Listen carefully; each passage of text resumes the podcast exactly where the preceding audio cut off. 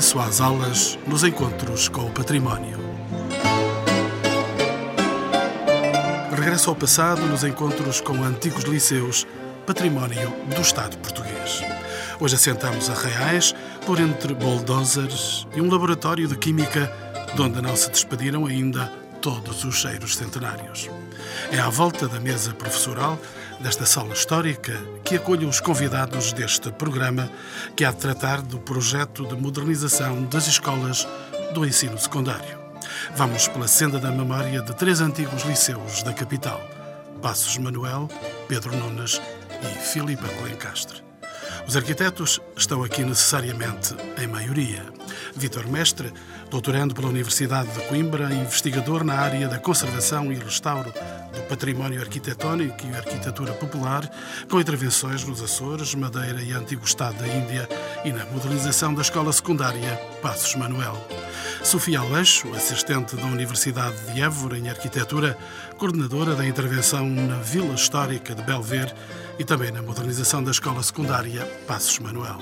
João Paulo Conceição, professor de arquitetura em Lisboa e Coimbra, autor de património construído como a Quinta Pisani, Pátio das Janelas Verdes, a Mesquita de Lisboa e a modernização da escola secundária Filipa de Lencastre. Pedro Viana Botelho, professor convidado de arquitetura no ISCTE, autor com tio Tónio Pereira, entre outras obras, do Interface do Cais de Sodré, intervenções na zona histórica de Guimarães, Caxias, Passo de Arcos, Restelo, Nazaré e Funchal, e ainda na modernização da escola secundária Pedro Nunes e Diogo de Gouveia, em Beja. Tenho ainda neste programa a arquiteta Teresa Valsacina Heitor, doutorada em Engenharia do Território, leciona no Instituto Superior Técnico, atualmente integra o Conselho de Administração da Parque Escolar, onde coordena o programa de modernização das escolas do ensino secundário. Susana Câmara e Souza, nossa anfitriã, e a vice-presidente do Conselho Executivo da Escola Secundária Passos Manuel. Por fim, Jorge Ramos do O. Ele é professor associado da Faculdade de Psicologia e de Ciências da Educação da Universidade de Lisboa e de São Paulo, no Brasil. Leciona temáticas relacionadas com a história da educação, da cultura e teoria do discurso. O professor Jorge Ramos do O coordena atualmente o programa científico das comemorações dos 250 anos da educação pública em Portugal. É ele que lanço a primeira questão deste programa. Que importância tiveram no século XIX as reformas do ministro Passos Manuel para o estabelecimento de um ensino moderno em Portugal. As reformas de Passos Manuel de 1836 surgem no contexto da construção do Estado-nação em Portugal e marcam efetivamente um segundo arranque, depois do arranque mais ou menos baldado do Marquês de Pombal em meados do século XVIII, de construir um sistema público de ensino de características modernas. De características modernas entendia-se, enfim, no segundo quartel do século XIX, por um ensino capaz de misturar a componente, digamos assim, humanista, que vem da tradição do latim e, enfim, dos estudos menores do século XVIII, com, digamos assim, o positivismo emergente e, portanto, com um currículo de caráter mais técnico-científico. Esse objetivo, que no fundo é um objetivo que marca depois todo, todo o currículo no, no, no século XX e que de alguma maneira ainda nos atinge hoje, foi um objetivo, no entanto, fracassado até finais do século XIX e, portanto, esse imenso desejo de construir um currículo nacional e, portanto, estabelecer uma espécie de gramática educativa comum a todas as escolas em Portugal. Ela vem apenas a suceder no final do século XIX, com a reforma de Jaime Muniz, e essa sim é uma reforma que relança, no caso dos liceus, a construção de edifícios públicos, enfim, que alguns muito conhecidos como este em que estamos, marcariam, portanto, a paisagem escolar das principais cidades do país e sistematizou esse currículo único com um conjunto de disciplinas, como eu disse no início, de caráter humanístico e outras de caráter mais técnico-científico, lançando, portanto, eh, no final do século XIX, esse movimento em prol de uma educação moderna, que é uma educação, no fundo, que se baseia num princípio relativamente simples, que é de que a escola deve produzir um conhecimento de tipo enciclopédico, por um lado, e deve desenvolver as capacidades cognitivas do aluno nos planos não apenas intelectual, mas físico, moral, etc. Mas foi abandonado o ensino humanista que vinha já a seguir, desde a implantação da educação pública em Portugal há cerca de 250 Não, anos. O que sucedeu foi que o Estado, como em Portugal sempre acontece, tem uma imensa capacidade em legislar, em produzir medidas e depois uma extrema dificuldade em executá-las. Portanto, todo o liberalismo nesse período de 1844, sobretudo, a 1895, é um período relativamente instável e, na verdade, nós não podemos, do ponto de vista populacional, do ponto de vista da realidade educativa, falar num sistema, sobretudo no, no ensino secundário, num sistema nacional. Tínhamos meia dúzia de alunos em escola, nas escolas públicas, grande parte dos alunos frequentavam o ensino privado e, portanto, recorriam aos liceus apenas para fazer exames e não podemos, portanto, falar nesse sentido é que eu falei no fracasso, no sentido em que o Estado não conseguiu arranjar, o Tesouro não tinha dinheiro, provavelmente, arranjar dinheiro suficiente para construir, digamos assim, um parque escolar como passou a acontecer a partir do final do século XIX, consistente, e portanto as ambições ficaram muito longe das concretizações. É isso que, que estava a querer significar. O currículo manteve-se, mas manteve-se basicamente como um ensino não presencial. Portanto, o ensino público foi, até ao final do século XIX, uma espécie de máquina de produzir exames e certidões escolares. Os alunos estudavam ou em casa ou no ensino privado não, não havia edifícios próprios, etc. Portanto, e então, desde o princípio do século XX, temos um ensino mais consistente em Portugal? Desde o princípio do século XX, sobretudo, temos um sistema de ensino público capaz de enquadrar, digamos assim, o Estado e de produzir essa, digamos assim, essa identificação, que é uma identificação muito complexa, entre uma cultura nacional e o conjunto da população. Portanto, a cultura do Estado transformar-se na cultura nacional é uma operação complexa e que se desenvolve, como digo, do meu ponto de vista, a partir do final do século XIX, através de um sistema, de uma máquina curricular, que é aquela no interior da qual ainda nós nos encontramos. É um modelo um pouco ultrapassado, mas foi um modelo que se procurou implantar em meados do século XIX, mas que na verdade só se concretiza a partir do, início do século XX, com a publicação, isto é muito importante, de uma reforma que estabelece manuais únicos, sistemas de ensino únicos, exames nacionais, etc. Portanto, nesse sentido, percebe, a capacidade que o Estado tem de propor um modelo e de o aplicar no todo nacional, ela só existe a partir dessa altura. Antes, os meninos um menino que estudasse no Liceu do Porto estudava coisas diferentes, embora tivesse as mesmas disciplinas de um menino que estava em Lisboa. Os professores é que faziam os seus manuais, os seus programas, era um ensino muito mais desarticulado. Não era preciso frequentar as aulas para se obter um diploma, bastava apresentar-se um exame feito na própria escola. Portanto, mesmo que nós falemos das mesmas disciplinas ou mesmo nós falemos de uma estrutura curricular relativamente parecida, estamos efetivamente a falar de uma coisa muito diferente. Professor Jorge Ramos do hoje as coisas são diferentes? Do meu ponto de vista, não.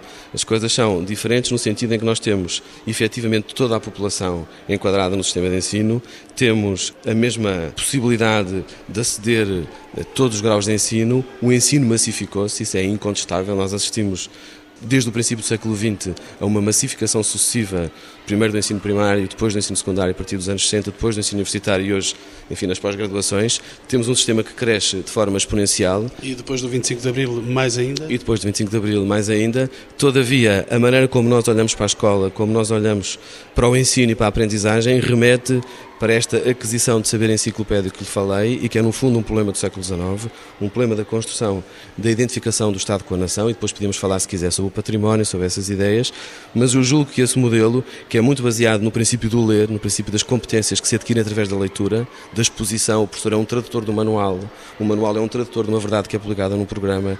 E portanto o aluno é convidado a ser um expositor de ideias adquiridas e eu julgo que era fundamental passarmos para um paradigma mais centrado nos processos cognitivos relacionados com a construção da linguagem, com a escrita, com o desenvolvimento da linguagem. Depois de ouvir o historiador, gostaria de ouvir os arquitetos que têm em mãos eh, a transformação destes lugares que foram já há 100 anos, já há menos de 100 anos, porventura, mas concretamente o Liceu Passos Manuel.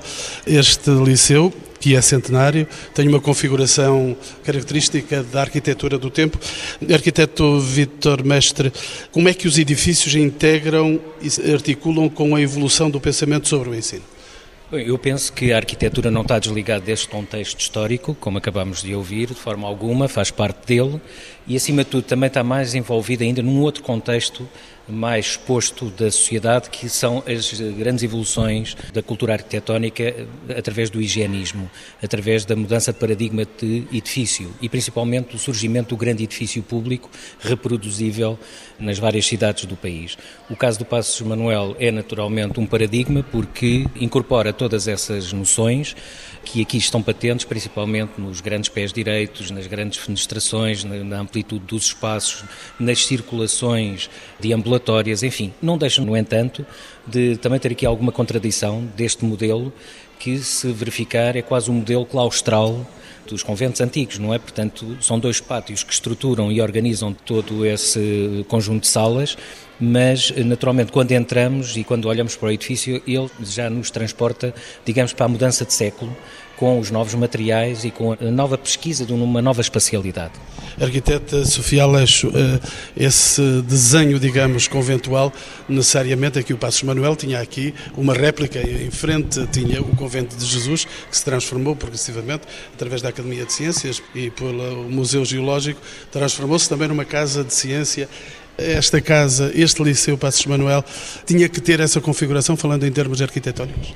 ter que ter não a teria, mas no entanto está, há uma tradição que vem desde a utilização dos edifícios, aliás, quando, quando se deu a extensão das ordens religiosas, como sabem, vários edifícios públicos ficaram libertos para a sua ocupação por estes novos edifícios do ensino, esses novos locais de ensino. Portanto, a grande referência que começa quando há esta estruturação tem a ver com essa ocupação desses edifícios conventuais. E quando o José Luís Monteiro é chamado para escolher o local para a implantação do Passos Manuel e escolher a implantação, delinear o projeto e fazer a sua orçamentação, de facto é escolhido este espaço que está dentro das cercas conventuais, quer do Convento de Jesus, quer do Convento dos Paulistas, e o modelo que ele adota é de facto esse modelo conventual, na altura inicialmente até com quatro pátios e não com dois, modelo que depois é adaptado posteriormente nessa sendo higienista para permitir melhor ventilação e tudo isso. Há pequenas adaptações feitas por Rosendo Carvalheira posteriormente a este projeto, mas de facto a, a raiz conventual a, estava na origem destes liceus. Saímos do Liceu Passos Manuel e vamos até ao Liceu eh, Pedro Nunes, eh, Escola Secundária Pedro Nunes, que vai ter intervenção do arquiteto Pedro Botelho. O Pedro Nunes, de 1906, respondia aos quesitos que eram colocados ao ensino e à reforma do ensino em Portugal? O Pedro Nunes de 1906 não é aquele. O Pedro Nunes de 1906 é uma instituição de ensino que não estava sediada ali. Portanto, o Pedro Nunes, sobre os quais eu e a minha colega Maria do Rosário Beja estamos a trabalhar, é um edifício projetado depois disso, portanto não é no início do liceu, é um edifício projetado para um projeto pedagógico que já existia antes. Porque o Pedro Nunes nasce na Rua do Sacramento à Lapa. O Pedro Nunes nasce de um propósito modernizador de uma série de pais e interessados no ensino que convidam o Saulo Oliveira para montar uma espécie de colégio que depois se transforma em liceu público. E, portanto, eu estou convencido que no caso do Pedro Nunes Há uma primeira coisa que não pode deixar de ser dita, que é de que o edifício, mal ou bem, é com certeza informado por um projeto pedagógico muito avançado. E muito avançado, sobretudo, num ponto, que tem a ver com o que o professor Jorge Duó disse há pouco, que é no caso do Pedro Nunes e no caso do reitor Saio Oliveira, o ensino parte de um princípio que é de que os alunos têm que ter iniciativa. Os alunos são convidados a ter iniciativa própria. E, portanto, o liceu é um edifício aberto, não concentracionário, que também tem um pátio central, que por acaso era duplo e agora está destruído. Nós vamos procurar reconstruí-lo num só. É uma das iniciativas que tivemos. Mas é um edifício de circulação livre. Portanto, é um edifício em que os, em que os pavilhões funcionam já como se fossem uma espécie de pré-modernidade. E isso é muito interessante no caso do Pedro Nunes, porque eu acho que nem o Camões é assim. Mas há uma segunda questão ligada ao Pedro Nunes que é fundamental para perceber o edifício. É de que a operação de construção do Pedro Nunes é também uma operação urbana. É uma operação de rasgamento de um grande arruamento novo em Lisboa, simultâneo com as avenidas novas do, do Alexandre Plano, Barata Salgueiro, etc. Uma coisa que, embora fazendo-se mais tarde, é pensada na mesma altura. Álvares Cabral, aqui Álvares Cabral, neste caso, Álvares Cabral. E é simultâneo com isso e com uma outra coisa que mostra que havia ali um cluster pedagógico novo, que é a instituição que está em frente, que é o, a Escola João de Deus. Portanto, no caso do Pedro Nunes, não há hesitações em dizer que estamos perante um modelo que eu não sei se é paradigmático, no sentido em que ele não é repetido, mas em que o Ventura Terra deve ter tido um dos momentos mais fantásticos como arquiteto. E a nós coube-nos agora esta tarefa de tentar eh, refundar, porque o liceu foi muito amputado. O liceu foi, foi destruído na altura dos anos 60, quando o Zé Segurado faz o, o novo ginásio. A zona central do liceu é, é, é demolida. Ou seja, o lugar central dos alunos, que são o elemento principal do ensino naquele liceu, nos outros penso que também, mas naquele liceu isso é, é uma, é uma posição pedagógica clara, que é assumida desde cedo, é, é destruído. E, portanto, nós vamos agora tentar exatamente refazer o coração de vida do liceu, que é uma espécie de pátio central com circulação periférica, mas que não é envolvido de edifícios. Arquiteto Pedro Botelho, já voltaremos ao seu liceu, se assim posso dizer, para perguntar ao arquiteto João Paulo Conceição se o liceu Filipe de Lencastre precisa de alguma intervenção cardíaca no seu interior precisa em termos de dar resposta às novas exigências uh, do programa pedagógico que está a ser uh, estruturado para o país todo. Em termos de edifício, a lógica que ele tem mantém-se. É um edifício, pelas suas características próprias e pela sua inserção urbana, não tem espaço de crescimento. Ele ocupa o lote inteiro, remata uma, uma, uma zona de outro tempo da cidade e faz a charneira para outra situação e, portanto, ele é um edifício virado para dentro sempre, não é? À boa maneira da casa eh, mediterrânica, de qualquer maneira, eh, estes pátios todos que se falaram agora, de qualquer maneira, são de certa maneira um paradigma e uma, e uma matriz antropológica de viveres.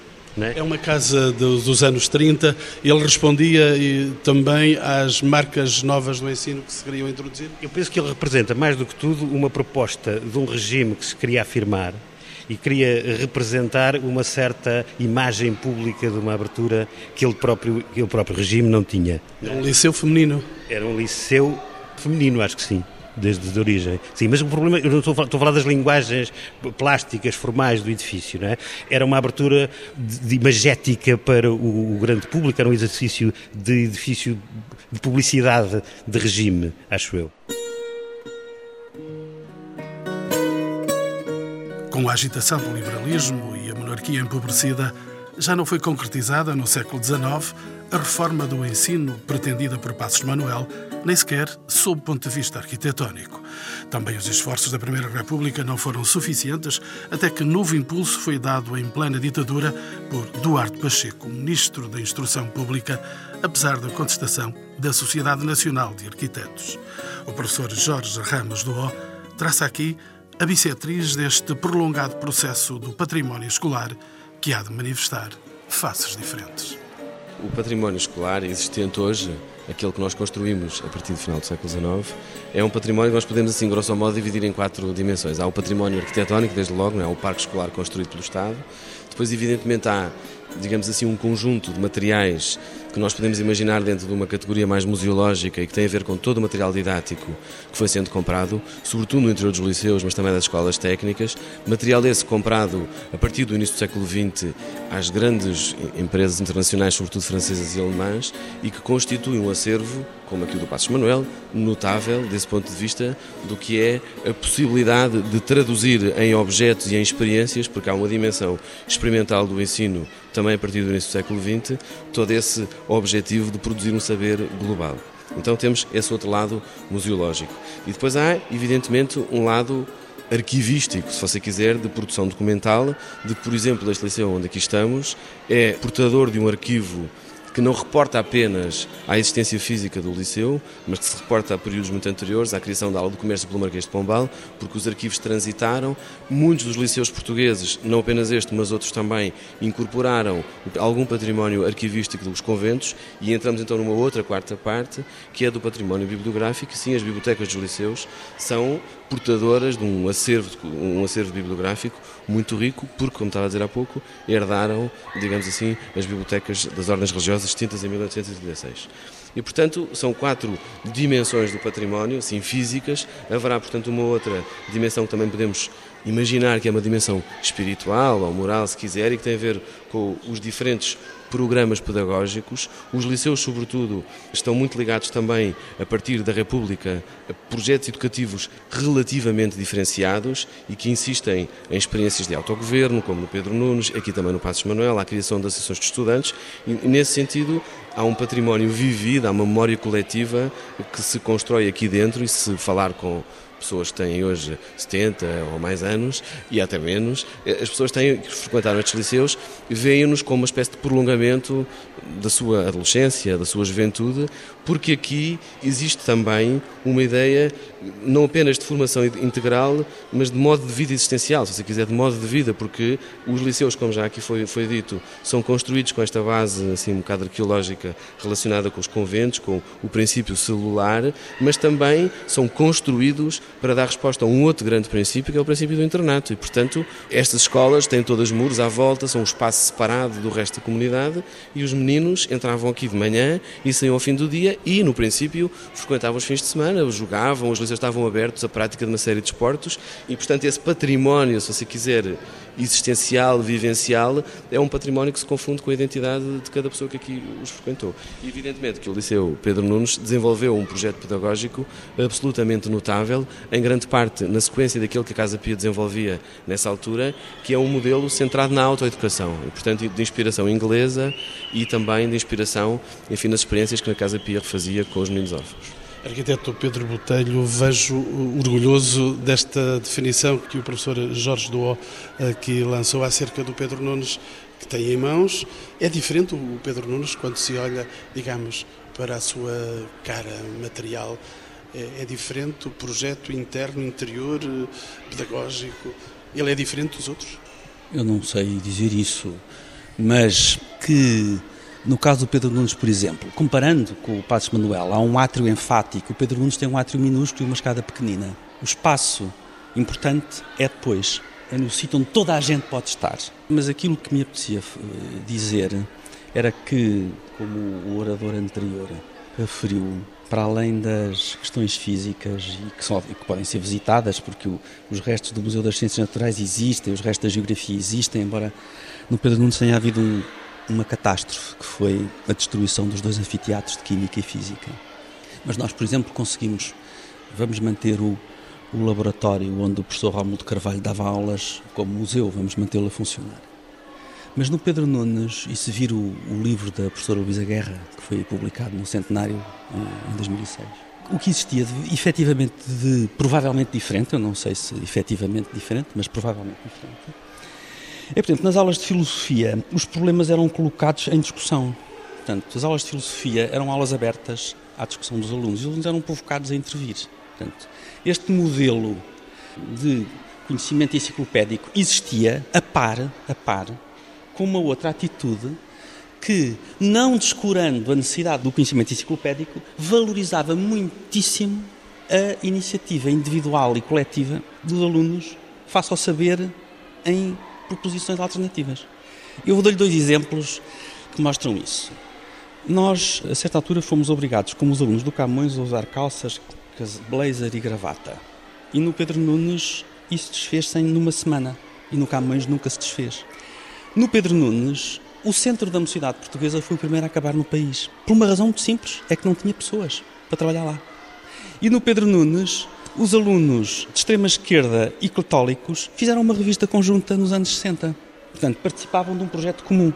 Eu não sei se isto aconteceu nos outros liceus, não faço ideia.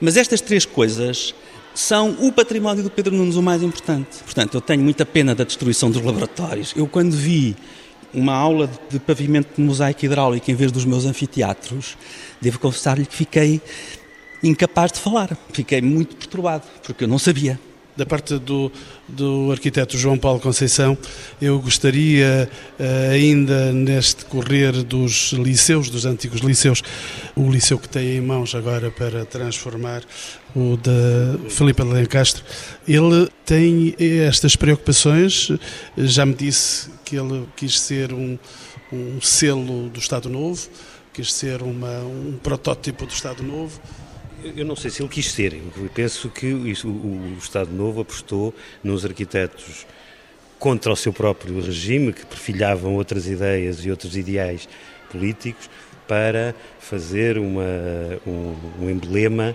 de, na minha leitura ou na minha ótica, de uma, de uma, proposta de abertura do regime, que o regime não era aquilo que se dizia ou não era aquilo que ideologicamente tão obscuro e tão fechado quanto isso. E, portanto, aquilo que lá está, o, edifício que existe, é um edifício com as características das correntes arquitetónicas e ideológicas da altura mais avançadas, ponha comas nisto que eu estou a dizer, e, e, portanto, a leitura que eu faço desse edifício, é, faço porque, como se disse na primeira parte do programa, aquilo era um liceu feminino, eu não podia lá ter andado, mas eh, até eu andei num liceu que é, digamos assim, o irmão seguinte daqueles arquitetos, que foi o liceu que na altura se chamava Liceu Dom João III em Coimbra, que é exatamente o mesmo modelo não é? Com outra escala, mas que foi um liceu que espacialmente, e agora faço aqui uma, uma agulha para aquilo que o Pedro disse, sobre esse património ético e de civilidade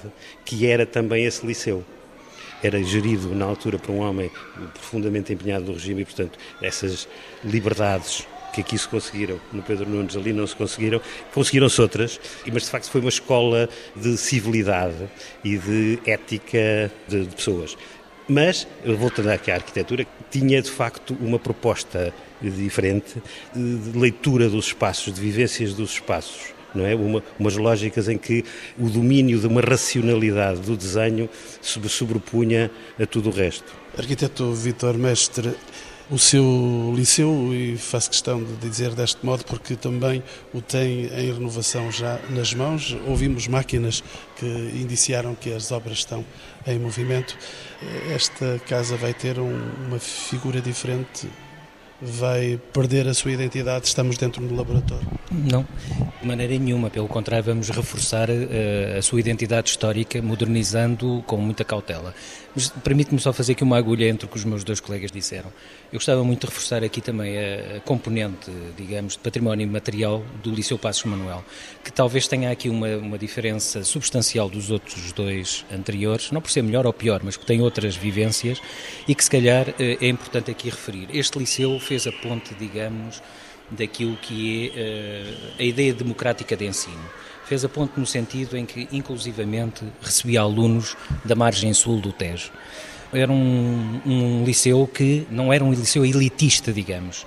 Eu compreendo perfeitamente o que o, o meu colega Pedro Botelho diz e a sua afetividade por aquele liceu e por tudo aquilo que lá se passou do ponto de vista de inovação, de, de grande revolução de até daquilo que é o conceito de ensino, Contudo, aqui esta diferença entre, eu diria que um liceu mais elitista seria esse, esse, esse liceu do Pedro Botelho, enquanto que este seria um liceu mais abrangente, mais democrático, que receberia realmente pessoas uh, de outros estratos sociais e que aqui encontraram uma forma de inovar e elevar o seu, o seu estatuto social.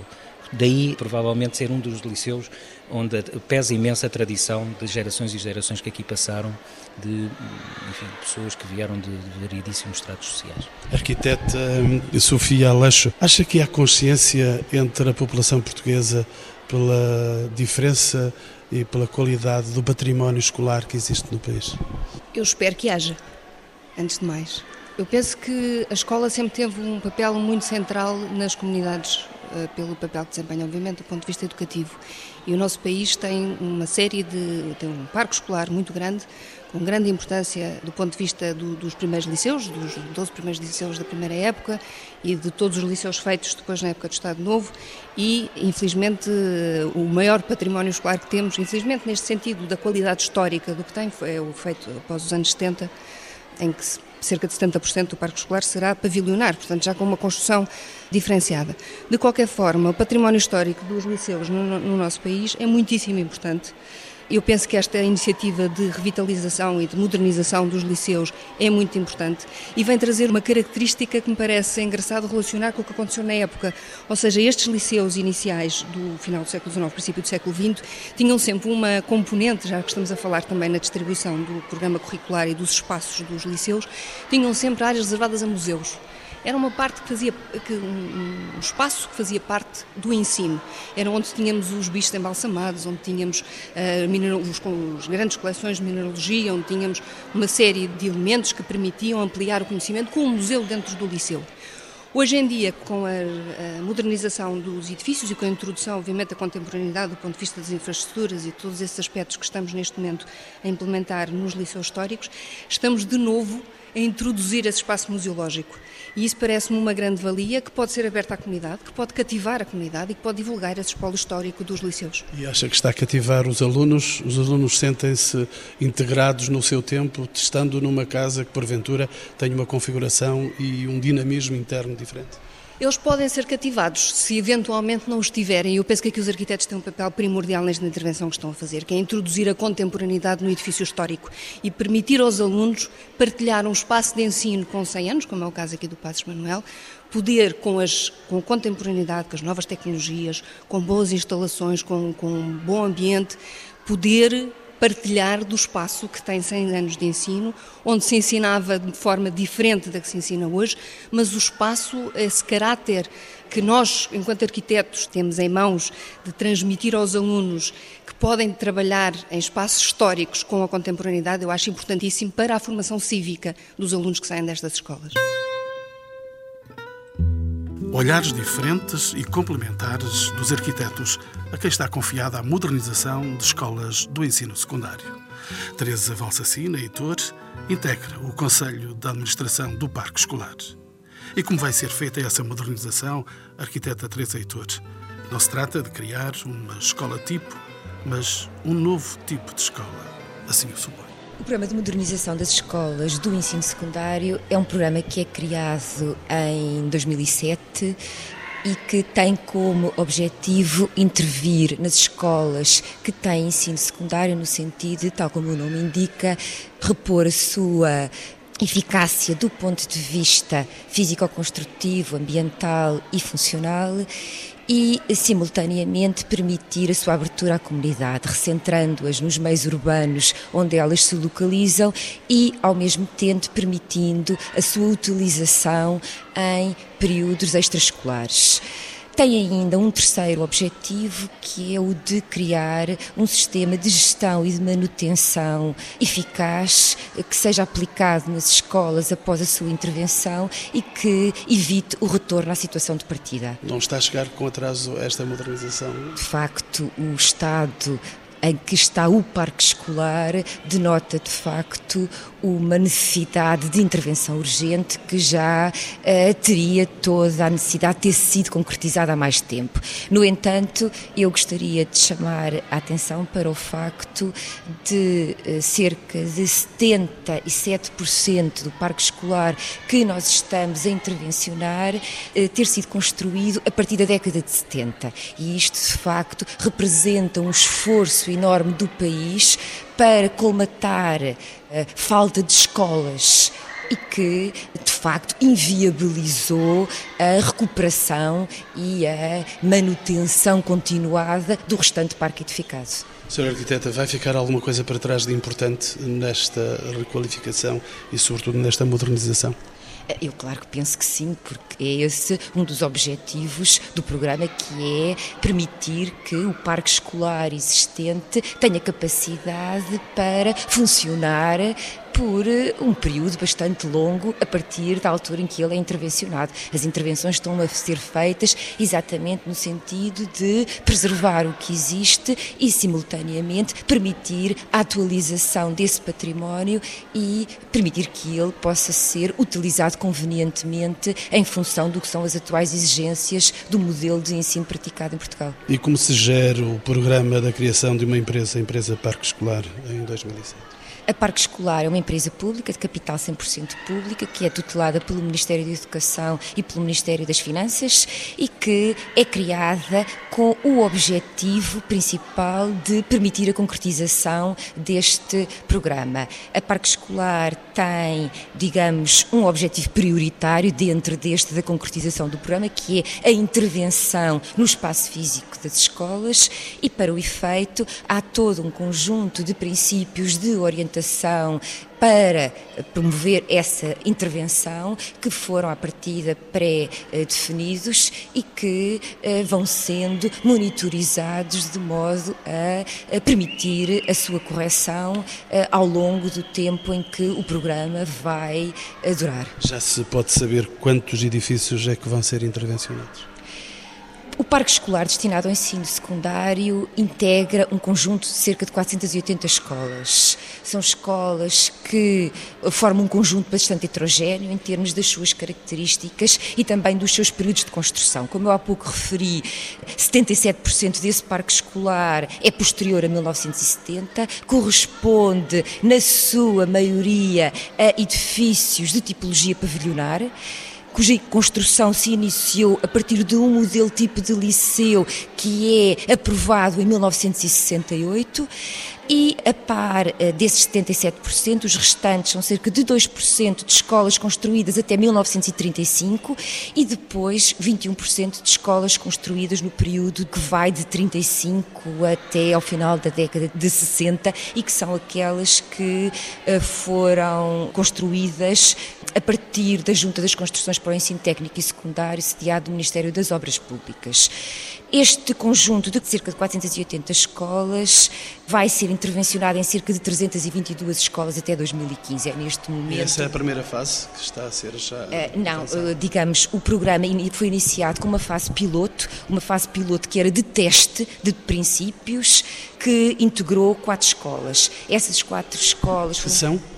Duas na cidade do Porto e duas na cidade de Lisboa. No Porto é a Escola Secundária Rodrigues de Freitas e a Escola Soares dos Reis. Em Lisboa? Em Lisboa temos duas intervenções, uma na Escola Dom Dinis, secundária Dom Dinis, eh, na zona de Marvila, e que corresponde a um destes projetos de pavilionares, é um, uma escola que é inaugurada em 1972. É um projeto de requalificação. Temos ainda a intervenção na escola Dom João de Castro, que também tinha sido extinta e, portanto, estava neste momento sem utilização. E Dom que... João de Castro não vai morrer? A Dom João de Castro, de todo, tem um projeto neste momento que integra a transferência da escola Fonseca Benevides, que neste momento já está em funcionamento em parte das instalações da, da Dona João de Castro e que vai associar uma escola na área de formação, que é o CINEL, que é uma escola na área do ensino profissional da eletrónica. Onde vir aí 26 edifícios que vão de ser tocados. Esses 26 edifícios correspondem à primeira fase do programa, que integra edifícios maioritariamente na área metropolitana das cidades de Lisboa e do Porto, mas também ainda em Coimbra, a escola Avelar Bruteiro. Vila Nova de Gaia, Évora e Beja, tanto Exatamente, quanto posso também, ver em notas também, que consegui compilar. Também.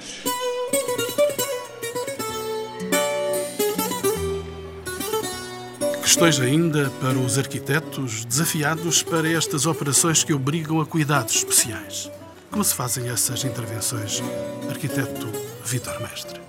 Com muita cautela, naturalmente, com muito trabalho de investigação e de levantamento prévio do estado físico do edifício, em termos de, das suas patologias, dos seus problemas físicos, em, em primeiro lugar, para de seguida podermos prescrever, digamos, quais as intervenções mais importantes a executar para a sua preservação. Portanto, entendemos estes edifícios, sejam, no caso Passos Manuel é um edifício do final do século passado, mas eh, digamos que ele é olhado como um valor patrimonial como poderia ter sido qualquer outro edifício de grande estima pública, com outra antiguidade. Para nós é um edifício realmente um grande valor, um grande valor patrimonial e arquitetónico, e por isso eh, toda a intervenção de modernização é feita, digamos, com pinças. É como se estivéssemos a intervencionar cirurgicamente apenas as partes debilitadas. Isto é a primeira fase. A segunda fase é refuncionalizá-lo, digamos, é atualizá-lo para a contemporaneidade sem o danificar naturalmente, mas criando as condições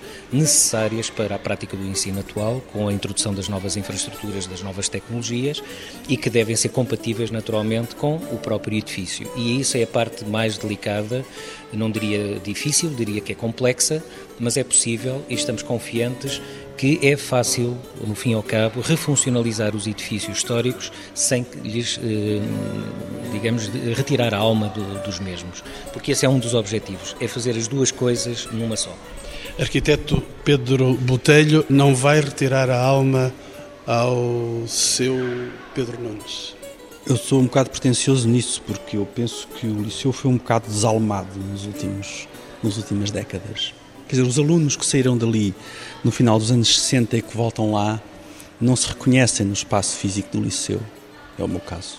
E, portanto, eu creio que no caso do Pedro Nunes vamos tentar manter tudo o que pode ser mantido, que é praticamente tudo o que lá está, porque a zona central do Liceu foi esventrada, foi demolida, e vamos fazer um quarto corpo novo, com todas as funções que estavam em déficit, que faz a, a, ligação entre os três grandes corpos que o Liceu possui ainda em pleno bom estado e, portanto, capazes de ser todas reabilitadas na sua traça e no seu, no seu caráter. Mas vamos fazer mais do que isso. Vamos fazer uma nova entrada para o Liceu. Portanto, nós vamos deixar o pequeno átrio e a pequena escada antiga a funcionar sempre que se queira, mas vamos fazer uma entrada para a Escola Secundária de Pedro Nunes. Como se o antigo átrio do Liceu ficasse, pronto a ser visitado ou percorrido, mas a escola secundária passa a ter uma entrada própria, nova, e um átrio novo, que está nesse edifício central que liga os outros três. Vamos procurar manter o eixo livre dos campos de jogos e, em relação ao ginásio dos anos 60, da autoria do arquiteto José Segurado, vamos completá-lo com uma coisa que não tinha sido construída na altura, que era um, um corpo de piscina, mas agora com um pavilhão gimnodesportivo coberto. Bom, a esperança é de que o chamado coração, que tem um deambulatório coberto, volte a pulsar. Eu penso que as pessoas que usam o liceu gostam imenso dele como ele está. Portanto, há aqui um, uma coisa que é eu, nós conhecemos-lo de outra maneira. E, portanto, eu tenho esperança de que essa nova maneira, que se reaproxima da antiga, que, se, que procura reaproximar-se da antiga, possa vir a ser entendida como boa. É um desafio, é um risco. A arquitetura é muito arriscada sempre. Arquiteto João Paulo Conceição, eh, um rosto novo para a Filipa de Lencastre? Um rosto novo, aquilo vai ficar, eh, a imagem urbana vai ficar praticamente incólume, não, não vai haver grandes diferenças, até porque o edifício não, não permite, não, e não era necessário fazer isso. A grande intervenção, digamos, a se calhar a mais significativa, e pegando as palavras mais uma vez do Pedro, é o reconhecimento de quem lá entra quem lá entra, porque a grande intervenção vai ser no átrio, de facto. A grande intervenção visível, imediatamente visível. Era impossível manter aquilo como estava, no sentido da resposta às novas solicitações e às novas condicionantes programáticas, e, portanto, a grande intervenção começa logo na entrada. O resto é arranjar espaços num sítio que não os tinha. Não é? Portanto, é um exercício de quase de magia, de prestigiação, de uh, arranjar espaços para completar as valências pedagógicas e funcionais do edifício. Não me despeço da Escola Secundária Passos Manuel sem dar voz à anfitriã desta casa centenária onde realizamos estes encontros com o património. Susana Câmara e Souza, professora de Química e vice-presidente do Conselho Executivo, testemunha a necessidade de diálogo entre todos os intervenientes nesta promissora modernização escolar, mesmo que a tranquilidade tradicional seja posta em causa. Vieram perturbar, mas vieram estimular, porque como nós estávamos no início de uma renovação do projeto educativo, fez-nos, e do projeto curricular, fez-nos repensar os espaços, obrigam a repensar o que eu quero fazer com esses espaços. E isso obriga a refletir sobre que tipo de educação quero ter nesta escola e o que é que nós queremos. E os arquitetos entendem esse projeto que é apresentado pelo corpo científico desta escola? Os arquitetos que acompanharam este projeto, sim, eu tenho acompanhado todas as reuniões do Parque Escolar e pelas discussões que eu vejo dos outros arquitetos a nível do país, penso que todos estão na mesma postura. Acho que foram escolhidos para o Parque Escolar com esta filosofia. Porque o Parque Escolar, quando aparece cá, não aparece com arquitetos. A primeira vez que vem a esta escola, aparece sozinho, com o seu projeto. Portanto, o Parque Escolar tinha um projeto que a arquiteta Teresa Heitor expôs muito bem. Portanto, as primeiras pessoas a entrevistar a população escolar foi o parque escolar e só a partir daí é que chamou os arquitetos. Eu acho que os arquitetos já entraram nesta filosofia de respeito pelo, pelo projeto educativo e projeto curricular das escolas. O que é que este projeto vai introduzir de novidade dentro desta casa centenária? A novidade é esta, por exemplo, nós atamancávamos tudo para fazer teatro. Fazíamos teatro, mas atamancávamos tudo para fazer teatro. A sala é atamancada, é tudo atamancado. Portanto, Vai ser uma janela aberta, poder-se fazer teatro num espaço que tem condições para fazer teatro, com os vestiários, pronto. Isto é importante. Na ciência e tecnologia nós fazíamos. E acabaram agora, dois ou três alunos, como é 17, dizer, mas é neste laboratório onde nós estamos, portanto tem toda uma restrição mais difícil de espaço, portanto este laboratório vai se manter, mas vamos ter laboratórios embaixo de alto nível para o modo como se faz a, eh, a ciência nas escolas, neste momento e para se fazer o melhor ensino experimental. Portanto, isto também vai ser um boom, portanto, vai aumentar o número de alunos com gosto pela ciência. E esta é uma escola para o futuro? Eu acho que sim. Eu acho que é uma escola professor com as várias valências que os jovens querem hoje. Uns querem seguir ciência e querem seguir procedimentos de estudos, outros querem ter cursos intermédios e que sejam bons, como teatro e informática. Eu acho que nós respondemos à, à parte artística e à parte tecnológica, e, portanto, eu acredito que vai ser uma escola até de referência. Apesar do abalo que estas obras podem produzir na sequência das aulas que já estão em curso. Mas nós temos muita energia e eu vou tentando dar a minha energia também aos meus colegas para aguentar isto e acho que foi uma boa opção.